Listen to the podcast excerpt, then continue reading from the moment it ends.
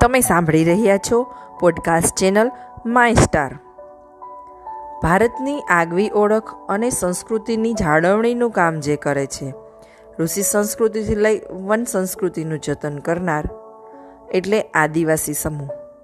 આદિવાસી એટલે જૂના સમયથી અને વાસી એટલે વસવાટ કરનાર. એ નામમાં જ સંસ્કૃતિ સાથે નાતો જોડાયેલો છે.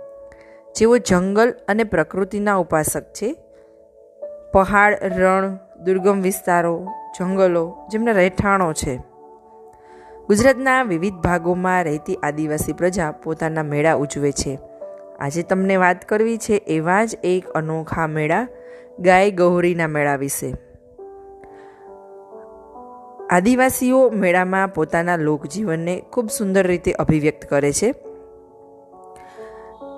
દાહોદ જિલ્લામાં આવેલ ધાનપુર તાલુકો નઢેલાવ ગામ, ગરબાડા તાલુકો ગાંગરડી ગામ, જ્યાં ગાય ગૌરીના મેળાનું આયોજન થાય છે. દિવાળી પછીના બીજા દિવસે નવા વર્ષે આ મેળો હોય છે. આ મેળાની ખાસ વિશેષતા એ છે કે ગાય ગોહરી પડી એટલે કે ગાયના પગ નીચે કચડાવાને આદિવાસી પોતાનું સૌભાગ્ય માને છે. આ ઉત્સવમાં આદિવાસીઓ તેમના ગાય બળદને નવડાવે છે, તેમને કલર કરે છે, મહેંદી લગાડે છે, પગી ઘૂંઘરા બાંધે છે અને તેમને મોરપીસથી ખૂબ સુંદર શણગાર કરે છે. જેની પાછળ તેઓ ત્રણથી ચાર હજાર રૂપિયાનો ખર્ચ પણ કરે છે. ત્યાર પછી ગાયને તેઓ થાળીમાં દાળ ભાત, શાક, ઘીમાં બનાવેલ લાડુ, બાફેલા ચણા પૂરી ખૂબ પ્રેમપૂર્વક જમાડે છે અને તેમને છૂટા મૂકી દેવામાં આવે છે. જેઓ ગમે ત્યાં ખેતરમાં જાય, મકાઈ, શાળ, કૂરો ખાય, પરંતુ કોઈ પણ દ્વારા તેમની અટકાયત કરવામાં આવતી નથી.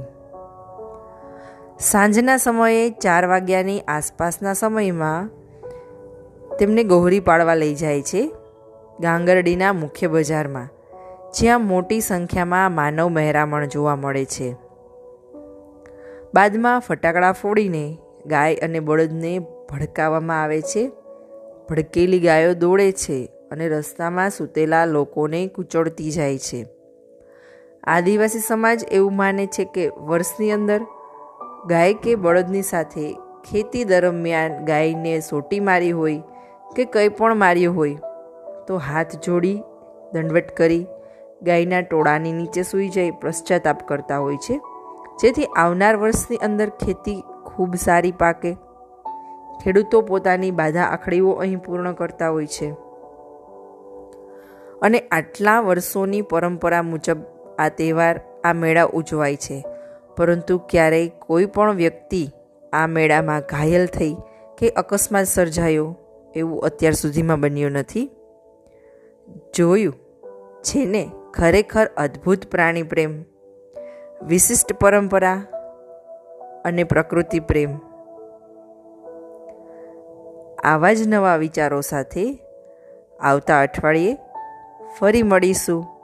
ત્યાં સુધી આવજો.